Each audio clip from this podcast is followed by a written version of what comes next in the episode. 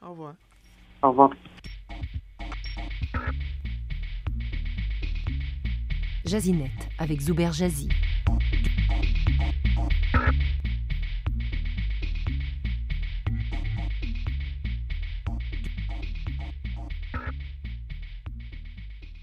a annoncé le lancement d'un nouveau iPad, le iPad le plus abordable, selon la compagnie californienne. Pourquoi Apple a-t-elle fabriqué cette version économique de sa tablette électronique?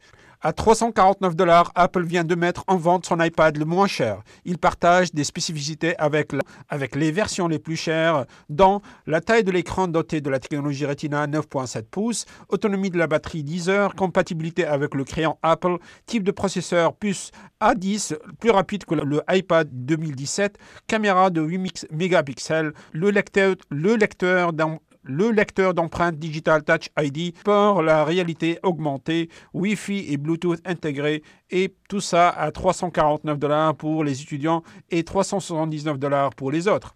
Apple veut d'abord cibler avec cet iPad à petit prix le marché scolaire où la compagnie a perdu pied une part de marché de 17% au profit de Google et Microsoft qui détient respectivement 60%, 60% et 22% de part de marché. Selon le cabinet Future Source Consulting, le chef de file Google a envahi ce marché stratégique et lucratif grâce aux tablettes Android et aux ordinateurs portatifs à prix abordable, moins de 300 dollars, les Chromebooks.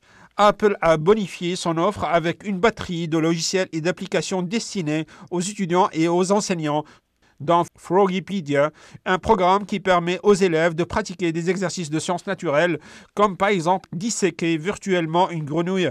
Quant à Free Rivers, il simule l'impact des comportements humains ou des décisions politiques sur l'environnement. Ces utilitaires font appel à la réalité augmentée à des fins pédagogiques. Deuxième euh, série ou suite d'applications, c'est Everyone Can Code, une application développée par les informaticiens d'Apple qui enseigne aux étudiants, aux jeunes étudiants, les rudiments de la programmation. Everyone Can Create, une nouvelle application par contre qui encourage les enfants à explorer et aiguiser leurs talents créatifs en écriture, en musique, en vidéo et en photo. En classe, c'est une application en fait ou une série d'applications destinées aux enseignants qui, leur permet de suivre à distance les travaux de leurs étudiants et d'interagir avec eux. Une autre application dans cette série, dans cette suite, s'appelle En classe pour l'école en fait. C'est une application où les enseignants planifient et communiquent les devoirs et les notes aux étudiants.